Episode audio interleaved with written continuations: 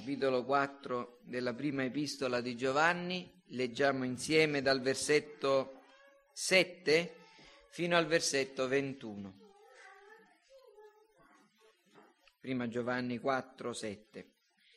Carissimi, amiamoci gli uni gli altri, perché l'amore è da Dio e chiunque ama è nato da Dio e conosce Dio. Chi non ama non ha conosciuto Dio perché Dio è amore. In questo si è manifestato per noi l'amore di Dio, che Dio ha mandato il suo figlio unigenito nel mondo affinché per mezzo di lui vivessimo. In questo è l'amore, non che noi abbiamo amato Dio, ma che Egli ha amato noi e ha mandato suo figlio per essere il sacrificio propiziatorio per i nostri peccati. Carissimi, se Dio ci ha tanto amati, anche noi dobbiamo amarci gli uni gli altri. Nessuno ha mai visto Dio. Se ci amiamo gli uni gli altri, Dio rimane in noi e il suo amore diventa perfetto in noi. Da questo conosciamo che rimaniamo in Lui ed Egli in noi, dal fatto che ci ha dato del suo Spirito. E noi abbiamo veduto e testimoniamo che il Padre ha mandato il Figlio per essere il Salvatore del mondo. Chi riconosce pubblicamente che Gesù è il Figlio di Dio, Dio rimane in lui ed egli in Dio. Noi abbiamo conosciuto l'amore che Dio ha per noi e vi abbiamo creduto. Dio è amore e chi rimane nell'amore rimane in Dio e Dio rimane in lui. In questo l'amore è reso perfetto in noi, che nel giorno del giudizio abbiamo fiducia, perché qual egli è, tali siamo anche noi in questo mondo. Nell'amore non c'è paura Anzi, l'amore perfetto caccia via la paura, perché chi ha paura teme un castigo. Quindi chi ha paura non è perfetto nell'amore. Noi amiamo perché Egli ci ha amati per primo. Se uno dice io amo Dio, ma odia suo fratello, è bugiardo, perché chi non ama suo fratello che ha visto, non può amare Dio che non ha visto. Questo è il comandamento che abbiamo ricevuto da Lui, che chi ama Dio ami anche suo fratello. Amen.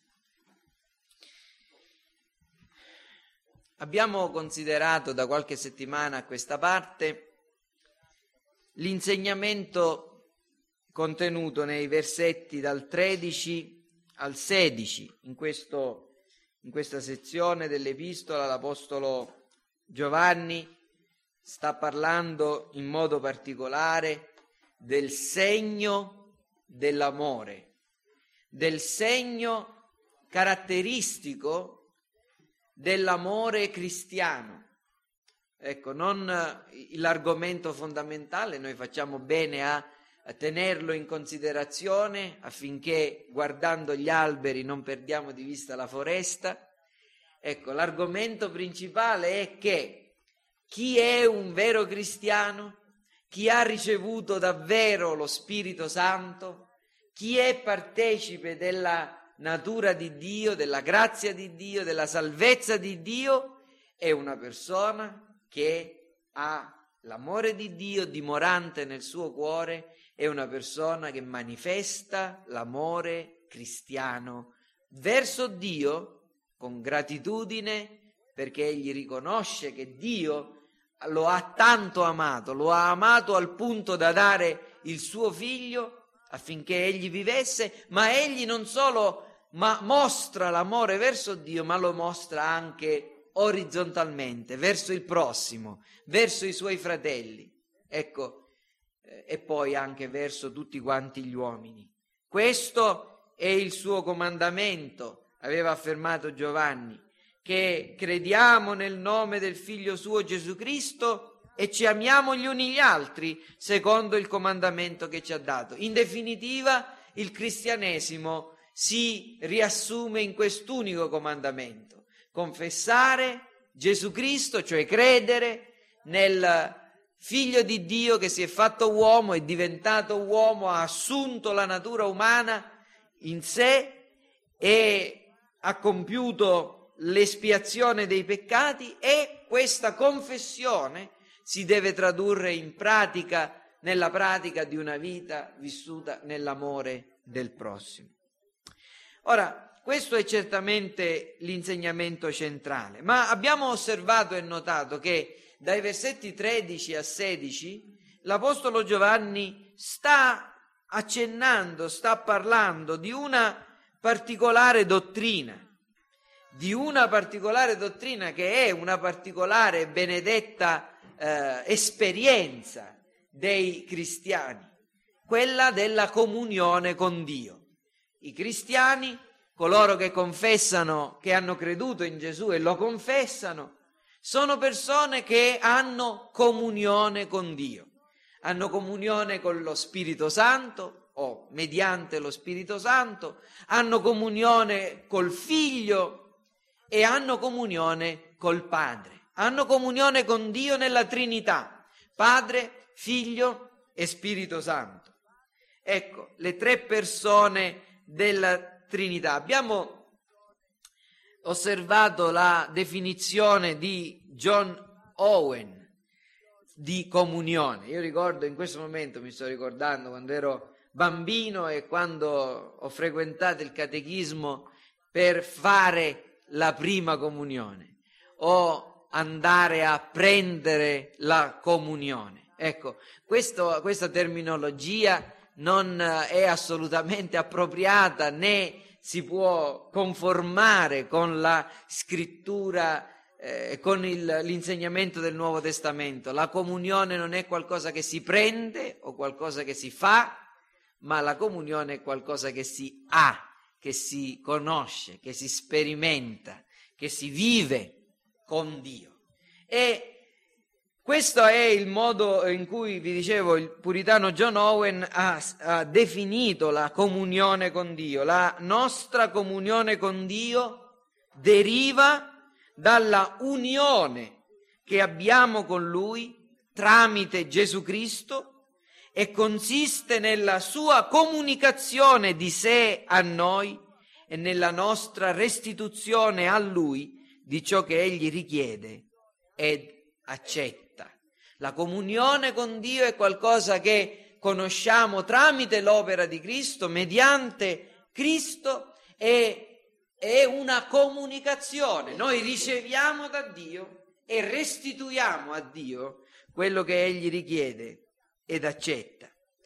Ecco, abbiamo osservato che la comunione, che mediante lo Spirito Santo, che noi riceviamo la comunicazione della natura divina egli ci ha dato del suo spirito, cioè egli ci ha comunicato la sua natura, egli è venuto a noi e siamo stati fatti partecipi della sua divinità. Non che siamo diventati Dio, ma che egli nella sua natura divina è venuto ad abitare in noi. Non come dicevamo prima, nei suoi, nei suoi, attributi naturali, la sua onnipotenza, la sua onniscienza, la sua onnipresenza, ma nei suoi attributi morali. La sua santità, la sua giustizia, la sua benignità, la sua verità sono stati eh, portati in noi, sono stati eh, infusi in noi, certamente, mediante la nuova nascita. E ancora abbiamo osservato che questa comunione che noi abbiamo ricevuto mediante lo Spirito è quella godono, di cui godono coloro che confessano Gesù, Gesù Cristo, figlio di Dio, quale Salvatore del mondo e Signore. E adesso giungiamo alla porzione più deliziosa di questa comunione. Tramite Cristo noi abbiamo accesso per mezzo dello Spirito Santo al Padre. Vi ricordate, abbiamo ascoltato l'Apostolo Paolo che eh, ci ha istruito in questa verità. Efesini capitolo 2 versetto 18 per mezzo di Gesù, per mezzo di lui, gli uni e gli altri abbiamo accesso al Padre in un medesimo spirito. Giudei, ebrei, qualunque, pop- qualunque uomo, qualunque donna di qualunque popolo, nazione, tribù, lingua, gli uni e gli altri, eh, greci, barbari, sciti, insieme al, al popolo eletto, ha, mediante Cristo, accesso in un unico spirito, perché siamo stati tutti quanti battezzati in un unico spirito per formare un unico corpo, a chi? Al Padre. Abbiamo accesso al Padre. Cosa significa questo? Significa che chi, mediante l'opera dello Spirito Santo, confessa Gesù Cristo è introdotto direttamente a una comunione con Dio Padre.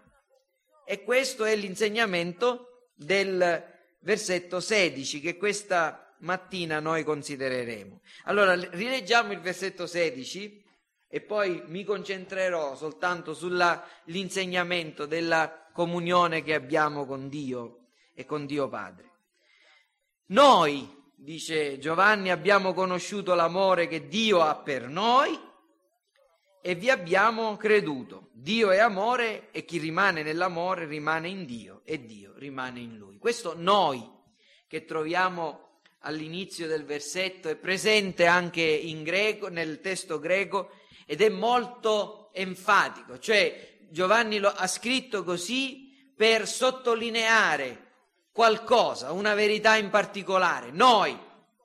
Questa volta questo noi non è come il noi che abbiamo visto domenica scorsa, che si riferiva agli apostoli soltanto, ma come testimoni di Cristo avevano visto e avevano eh, toccato no? il figlio di Dio, ma qui il noi si riferisce a sé e ai lettori, cioè non parla dell'esperienza di pochi illuminati che avevano potuto contemplare una, e, e godere di un'esperienza straordinaria, mistica, una unione con Dio al di fuori del normale, ma egli sta parlando della norma, dell'esperienza di tutti i cristiani. Noi, noi, in quanto partecipi dell'opera dello Spirito Santo, noi, in quanto persone che confessano Cristo. Vi ricordate quando eh, Gesù disse a Pietro, tu sei beato, figlio di Giona, perché non la carne e il sangue ti hanno rivelato questo, ma il Padre mio che è nei cieli. E poi menziona dei privilegi che avrebbero ricevuto quelli che facevano la medesima confessione. Su questa pietra edificherò la mia chiesa. Ecco, qui in quel caso, come anche in questo caso, non si riferiva Gesù a, a, a un privilegio particolare, ma di una persona, ma una benedizione generalizzata di tutti coloro che avrebbero confessato Cristo. Certo, Pietro è una pietra fondamentale, una pietra del fondamento nella Chiesa di Cristo. Egli ha confessato che Gesù è il Cristo, è il figlio del Dio vivente. Ma non solo Pietro confessa che Gesù è il Cristo, è il figlio del Dio vivente. Pietro e ogni cristiano fa la medesima confessione. Chi riconosce pubblicamente che Gesù è il figlio di Dio, Dio rimane in lui ed egli in Dio. E queste persone hanno accesso alla comunione col Padre, hanno le medesime benedizioni. Noi, noi cristiani, noi che confessiamo Cristo, noi che abbiamo ricevuto lo Spirito, dice eh, ancora Giovanni, noi abbiamo conosciuto l'amore che Dio ha per noi e vi abbiamo creduto. Noi abbiamo conosciuto. Cosa significa conoscere l'amore che Dio ha per noi? Conoscere non significa soltanto averne la nozione, sapere. Ecco, molte persone sanno o hanno sentito dire che Dio ama gli uomini. Molte persone sanno anche che Dio ama tutti gli uomini di un amore di benevolenza e sanno anche distinguere tra un amore generale e un amore speciale, l'amore eh, che egli ha per i suoi diletti. Ma qui Giovanni non sta dicendo noi siamo stati informati, abbiamo conosciuto qualcosa intorno alla natura amorevole di Dio. Qui conoscere è usato nel, nel senso più profondo della scrittura. Abbiamo avuto l'esperienza, abbiamo sperimentato, abbiamo conosciuto in questo senso, abbiamo goduto l'amore di Dio. E quindi si parla di una esperienza personale che ogni cristiano fa dell'amore di Dio. Abbiamo conosciuto appunto l'amore che Dio ha per noi, ma di quale amore? Quale amore abbiamo conosciuto? Di quale amore abbiamo fatto l'esperienza? Abbiamo fatto l'esperienza dell'amore speciale di Dio, di un amore eterno, di un amore gratuito, di un amore immeritato, dell'amore di cui vi ho parlato prima, cari eh, fratelli che leggete, l'amore che viene prima del nostro amore. Noi amiamo non perché non siamo stati noi ad amare Dio per primi, ma è stato Lui che ci ha amati per primi. Questo amore che ci ha raggiunti mentre eravamo ancora del mondo, mentre eravamo ancora morti nei nostri falli e nei nostri peccati. È un amore che ha l'iniziativa, che ha preso l'iniziativa, è un amore quindi gratuito, un amore immeritato, un amore eterno. E Giovanni parla di un amore attuale di Dio e di un amore personale di Dio. Giovanni dice l'amore che Dio ha per noi. Prima aveva parlato di un amore che Dio ha avuto per noi. Ecco, cioè di un amore manifestato nel passato da Dio. Dio ha manifestato il suo amore verso gli uomini nel passato donando il suo figlio come propiziazione dei peccati, ma adesso noi comprendiamo che l'amore di Dio non soltanto lo dobbiamo contemplare nel dono del sacrificio di Cristo, ma lo dobbiamo e lo possiamo contemplare oggi, adesso. Lo possiamo sperimentare personalmente. Noi, vedete, il noi sta all'inizio della frase e alla fine della frase. Noi abbiamo conosciuto l'amore che Dio ha per noi.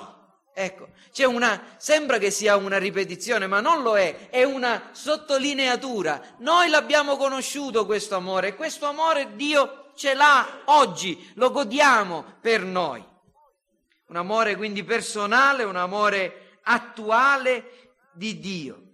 E qui dobbiamo fare attenzione.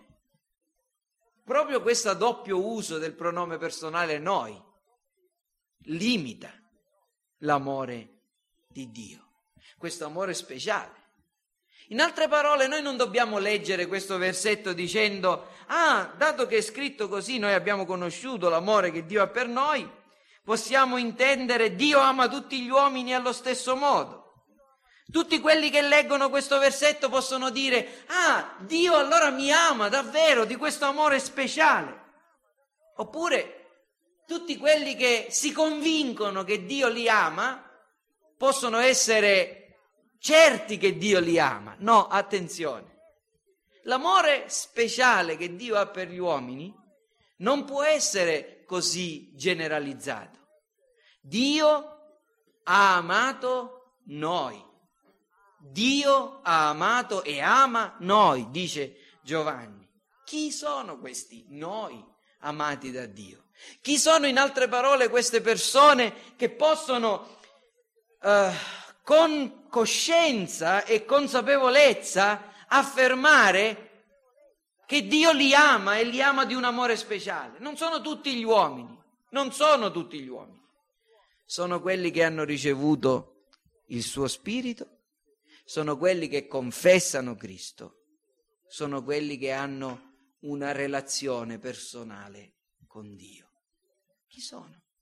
Sono gli eletti che sono stati raccolti nella Chiesa, che hanno fatto una pubblica confessione di Cristo, che hanno osservato in loro la, l'azione, l'efficacia, l'opera dell'amore di Dio. In altre parole, noi quando diciamo agli uomini e a tutti gli uomini Dio ti ama, stiamo facendo, rischiamo di dire una menzogna. Se non spieghiamo in che senso Dio ama tutti gli uomini. Non vi dovete meravigliare di questo. È vero che Dio è benevolente, è buono verso tutti quanti gli uomini. Ma quanto a questo amore di cui si parla, questo amore che redime, che trasforma, che rinnova, che ravviva, che risuscita, questo amore efficace che trasforma la natura umana, che unisce l'uomo a, a sé, è un amore speciale del quale non tutti quanti gli uomini hanno il diritto di pensare di essere dei depositari. Noi, dice Giovanni, non dice tutti, eh? dice noi, noi abbiamo conosciuto l'amore che Dio ha per noi. Quindi non intendiamo in senso generalizzato questo, ma piuttosto pensiamo che Giovanni sta parlando di un amore speciale e questo amore speciale è rivolto a quelli che confessano Cristo. E vi abbiamo creduto. Infatti questo è il segno dell'amore di Dio. Chi sono quelli che possono dire di essere persone che sono amate da Dio? Chi sono coloro che possono affermare con certezza io so che Dio mi ama in questo amore, di questo amore speciale? Sono quelli che credono, sono quelli che hanno la fede. Ecco, qui ci viene detto che come si fa l'esperienza dell'amore di Dio? Si fa questa esperienza mediante la fede. Abbiamo conosciuto e vi abbiamo creduto. Fede e conoscenza fede ed esperienza sono intimamente legate. Eh, lasciate che mi trattenga solo, soltanto un istante su questo argomento.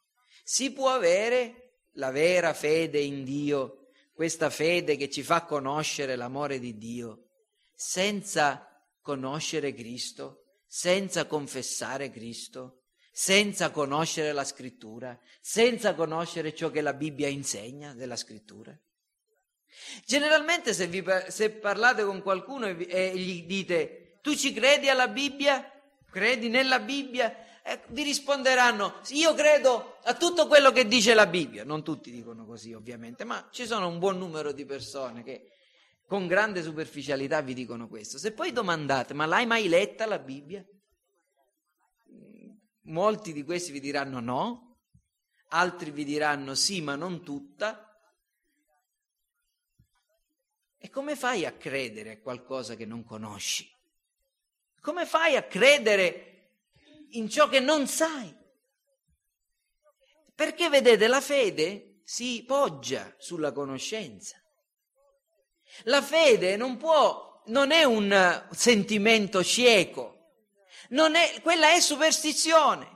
Non si può avere fede senza conoscere e non si può avere conoscenza senza avere fede.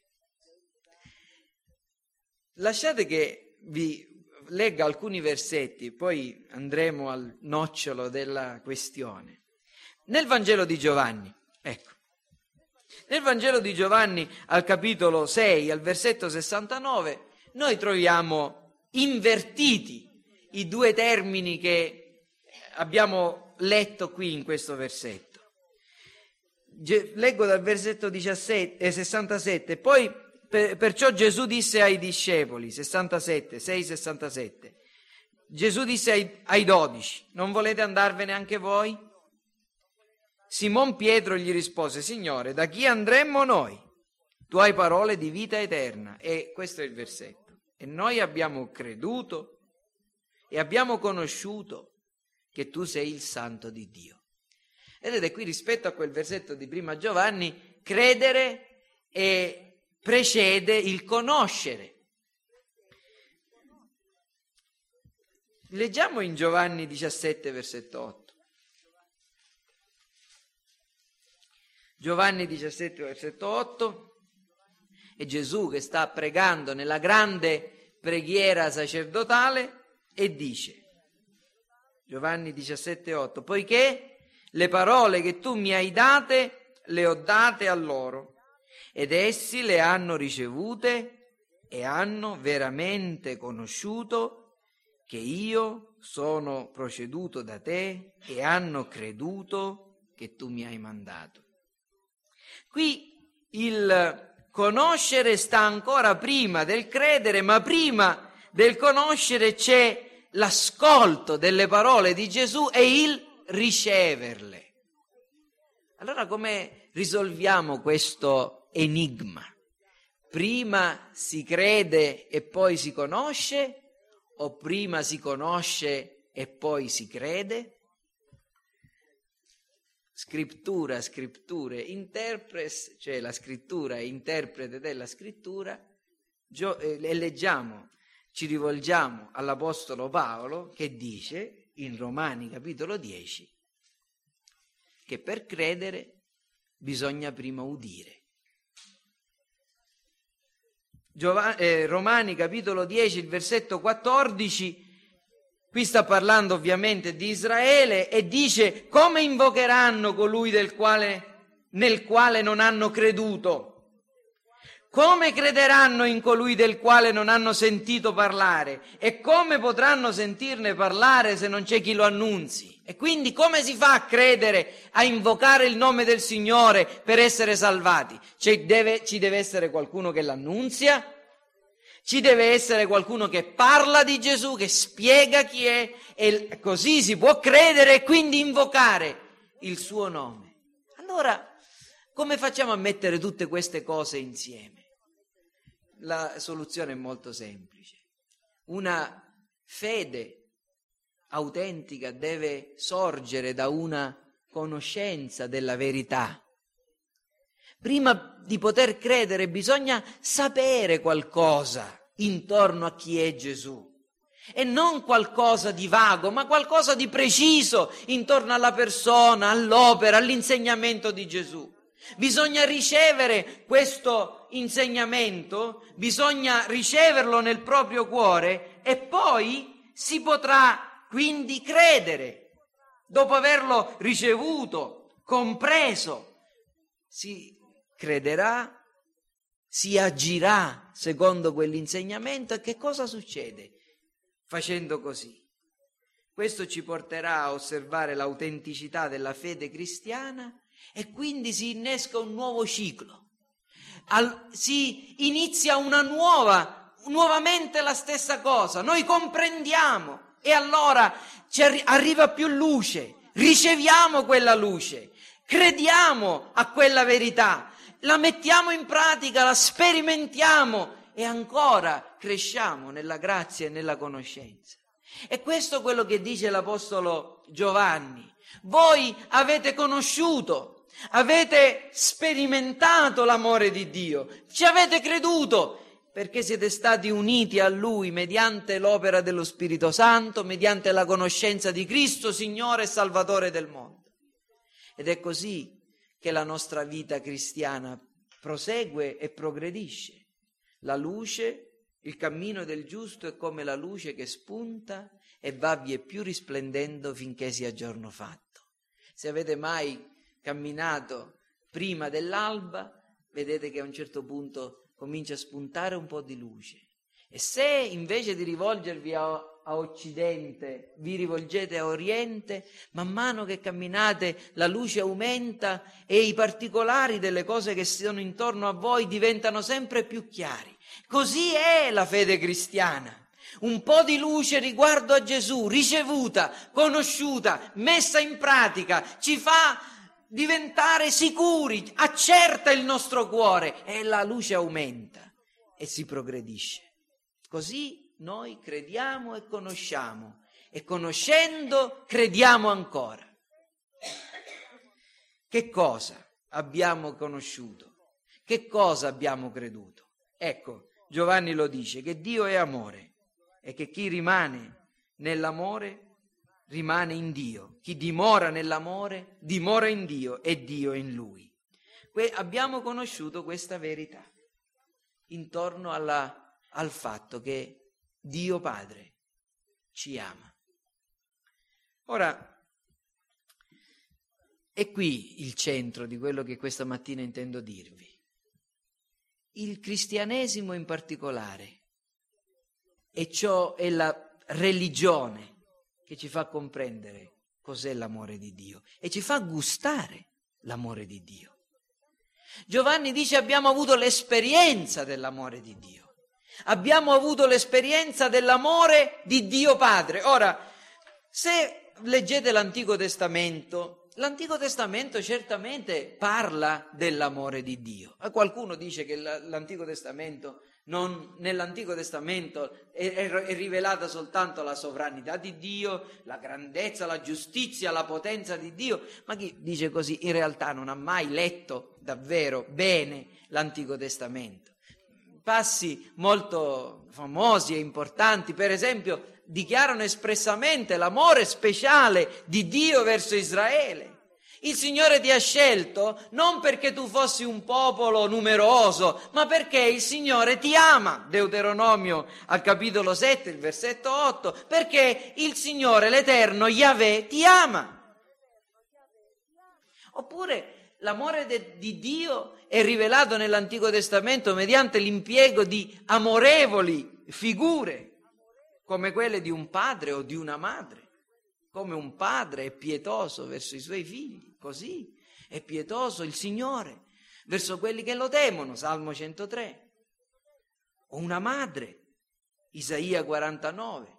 Eh, una madre dimentica il figlio che allatta, così io non mi dimenticherò di voi. Seppure una madre lo potesse fare, io non mi dimenticherò di voi. Dio usa l'immagine di una madre, di un padre di un pastore, a capitolo 40 di Isaia, e gli parla del suo affetto verso le pecore di Israele, egli prenderà gli agnelli in braccio, condurrà il suo gregge, o di un marito ancora in Isaia 54 e molti altri passi. Quindi l'amore di Dio è rivelato certamente nell'Antico Testamento, però, e questo è quello che noi vogliamo osservare, queste figure sono accompagnate nell'Antico e nel Nuovo Testamento da altrettante minacciose immagini di Dio.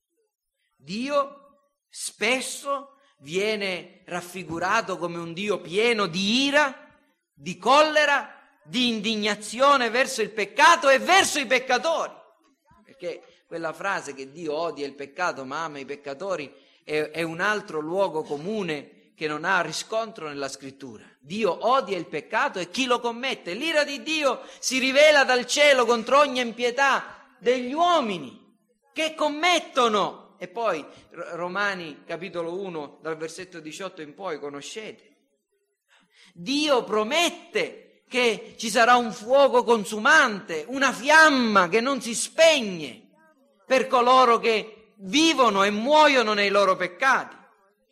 Abacuc nel capitolo 1 al versetto 13 dice tu hai gli occhi troppo puri per contemplare il, lo spettacolo dell'iniquità.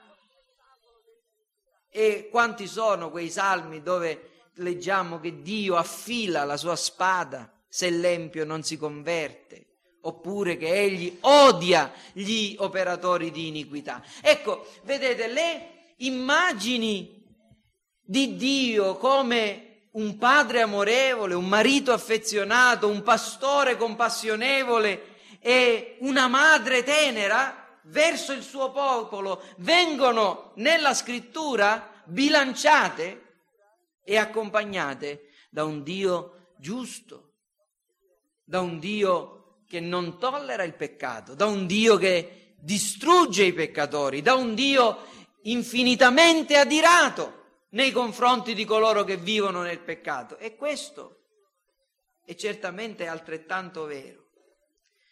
Ma perché noi abbiamo conosciuto l'amore di Dio? Perché ci abbiamo creduto?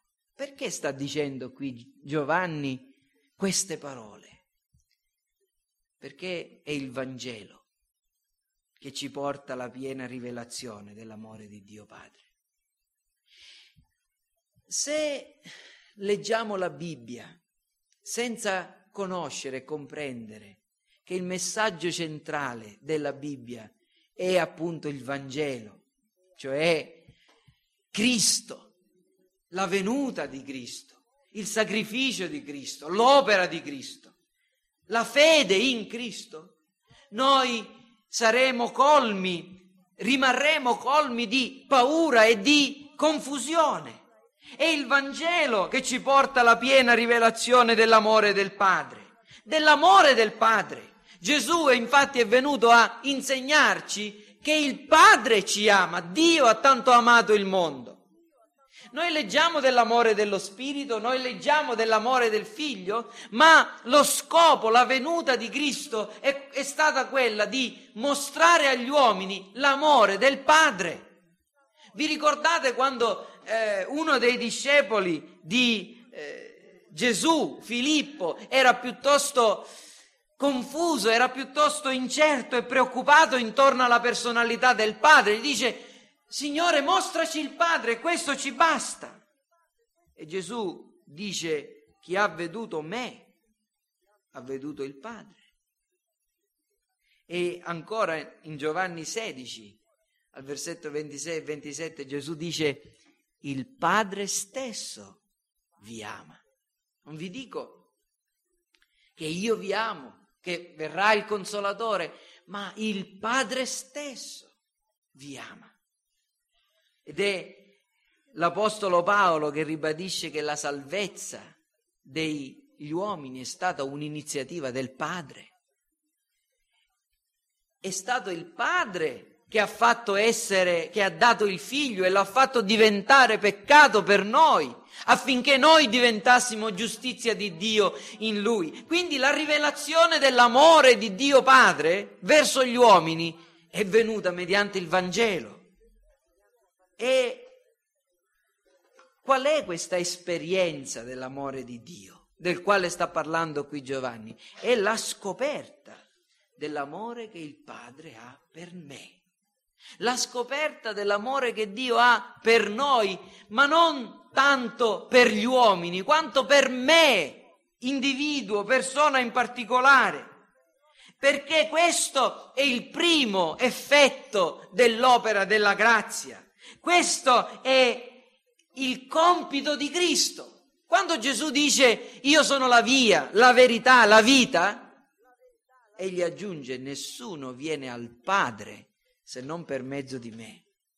Perché, vedete, Cristo è la porta che ci introduce alla presenza del Padre. Quando noi pensiamo all'amore di Dio, dobbiamo prima di tutto pensare all'amore del Padre. La benedizione apostolica, seconda Corinzi 13, 13, parla della grazia del Figlio e dell'amore del Padre, oltre che della comunione nello Spirito Santo. L'amore del Padre è la scoperta che il Padre ci ama, è la scoperta che il Padre ci ama, ciò che ci fa conoscere questo amore e credere. Lo Spirito Santo è stato dato ai nostri cuori, è stato sparso nei nostri cuori e, e nello spargere il suo Spirito Dio ci ha, fatto, ci ha resi partecipi del suo amore affinché possiamo gridare Abba, Padre. E Gesù ci ha insegnato che a pregare Padre nostro che sei nei cieli l'amore del Padre. La comunione con Dio è godere, conoscere, comprendere, gustare l'amore del Padre e questa comunione con Dio è la restituzione del nostro amore, dell'amore che Dio ha dato a noi, efficace, che ci ha trasformati verso di Lui. Quindi un'adorazione devota, l'ubbidienza, il servizio, ma non solo a Lui, anche al nostro prossimo, l'osservanza della seconda tavola della legge, il bene verso il prossimo. Ora, vedete, e qui ho concluso, noi ci dobbiamo porre delle domande davanti a queste verità. La prima cosa è questa, la prima domanda è questa. Perché gli uomini sono così affannati? Anche io parlo degli uomini contemporanei, la gente che sta intorno a noi, a cercare Dio, a pregare, a correre a destra e a sinistra. Eh, sapete tutti quanti che questo è il, te- il tempo in cui viviamo, è stato definito come il tempo del ritorno al sacro, ritorno alla religiosità. Io non ricordo mai grandi, i grandi bagni di folla eh, e le grandi adunate in piazza San Pietro come stiamo vedendo in questi ultimi anni, quando io ero un ragazzo, vent'anni fa, 25 anni fa. È vero, i, i sociologi affermano che sempre più e sempre in maggior numero la gente ritorna alla fede, al sacro, all'adorazione di Dio. Quanti erano presenti tra, tra voi, eh, eh, di voi nella la, la conferenza che abbiamo tenuto a Palermo?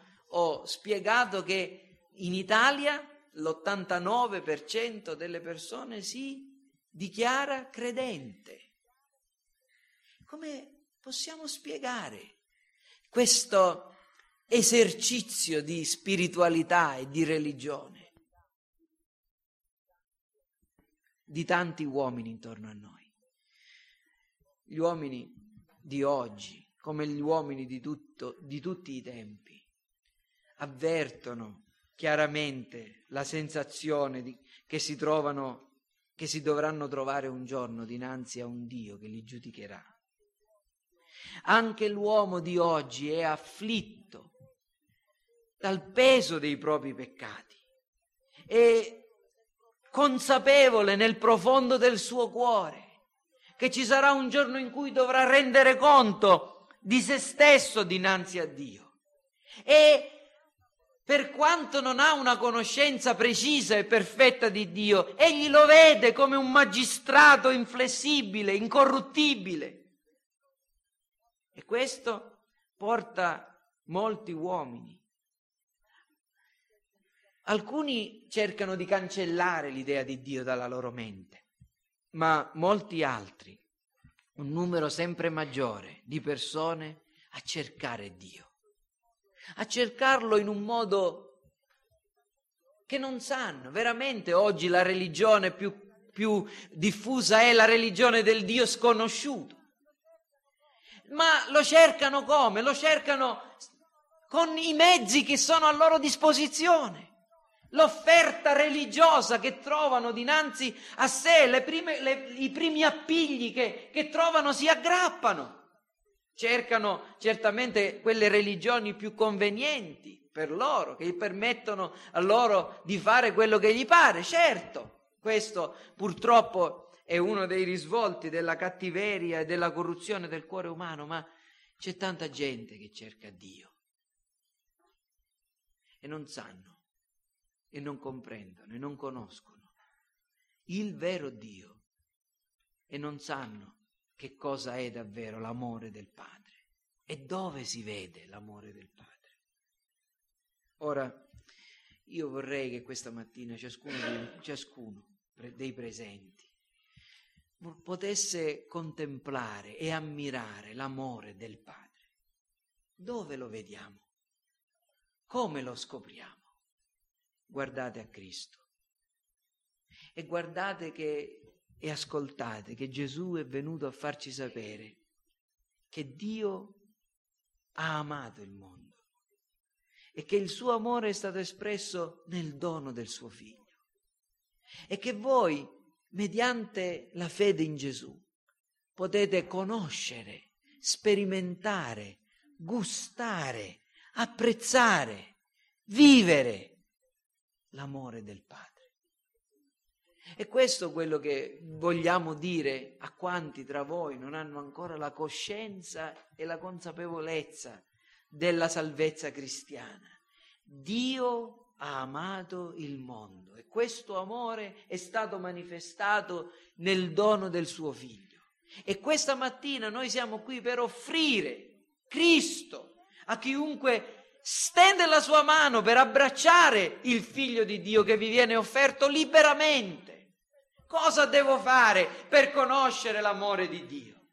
Cosa devo fare? Ecco, credere. Credere in Cristo. Perché è lì che puoi entrare. È Cristo che ti prende per mano e ti porta al Padre. E troverai un Dio che non è lontano. Troverai un Dio che non è freddo e distaccato troverai un padre che ti ama se Cristo ti porterà a Lui. Certo, questo significa che non puoi andarci da solo. Se, se vuoi andare a Dio Padre direttamente con le tue eh, risorse, non troverai Dio come Padre, lo troverai come il giudice inflessibile. Ma se è Cristo che ti porterà al Padre, lo troverai favorevole. E poi, per chi è un cristiano, io voglio dire soltanto due parole a voi, fratelli. Quando preghiamo, a chi dobbiamo rivolgerci? Molte volte si sente dire da alcuni, ah io, io preferisco rivolgermi a Gesù, Gesù lo vedo più vicino. L'insegnamento di Gesù riguardo alla preghiera è che noi dobbiamo rivolgere tutte le nostre preghiere a Dio Padre, Padre nostro. Perché? Perché Gesù ci ha insegnato che il Padre ci ama. Dobbiamo sentirci accolti dal Padre. Il cielo è il luogo dove contempleremo Cristo. Ma Gesù ci ha detto che il cielo è la casa del Padre. Allora dobbiamo domandarci se davvero stiamo, abbiamo la conoscenza, l'esperienza consapevole dell'amore del Padre che possiamo ottenere mediante Cristo. E questo dovrebbe anche in qualche modo avere un effetto sulle nostre preghiere, sulla nostra eh, devozione a Dio. Noi non ci accostiamo a un Dio adirato, ma a un Padre che ci è propizio, grazie al sacrificio del Figlio, che ci ha dato del suo Spirito affinché potessimo gridare Abba Padre. Dio in Cristo è il nostro Padre. E perciò adesso vogliamo adorarlo. Amen. Chiniamo il capo.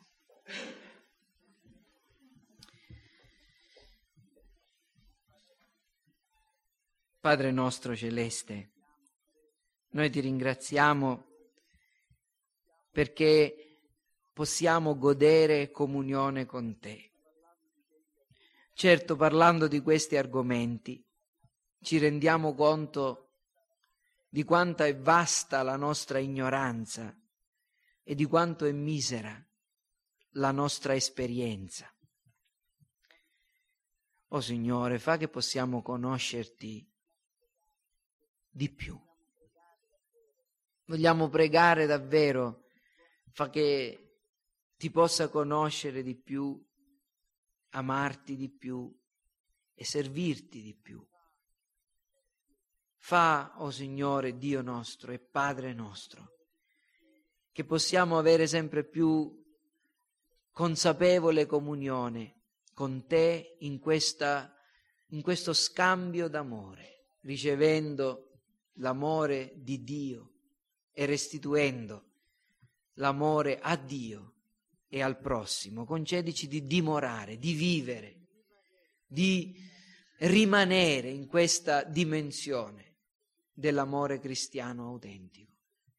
Concedici, o oh Signore, di conoscere di più il significato della parola grazia e della grazia che abbiamo in Cristo e di conoscere ancora meglio la comunione dello Spirito Santo. Ti preghiamo, Padre Celeste, che tu ci concedi l'esperienza di una vita cristiana ricca e autentica. Ti chiediamo queste cose nel nome di Gesù. Amen.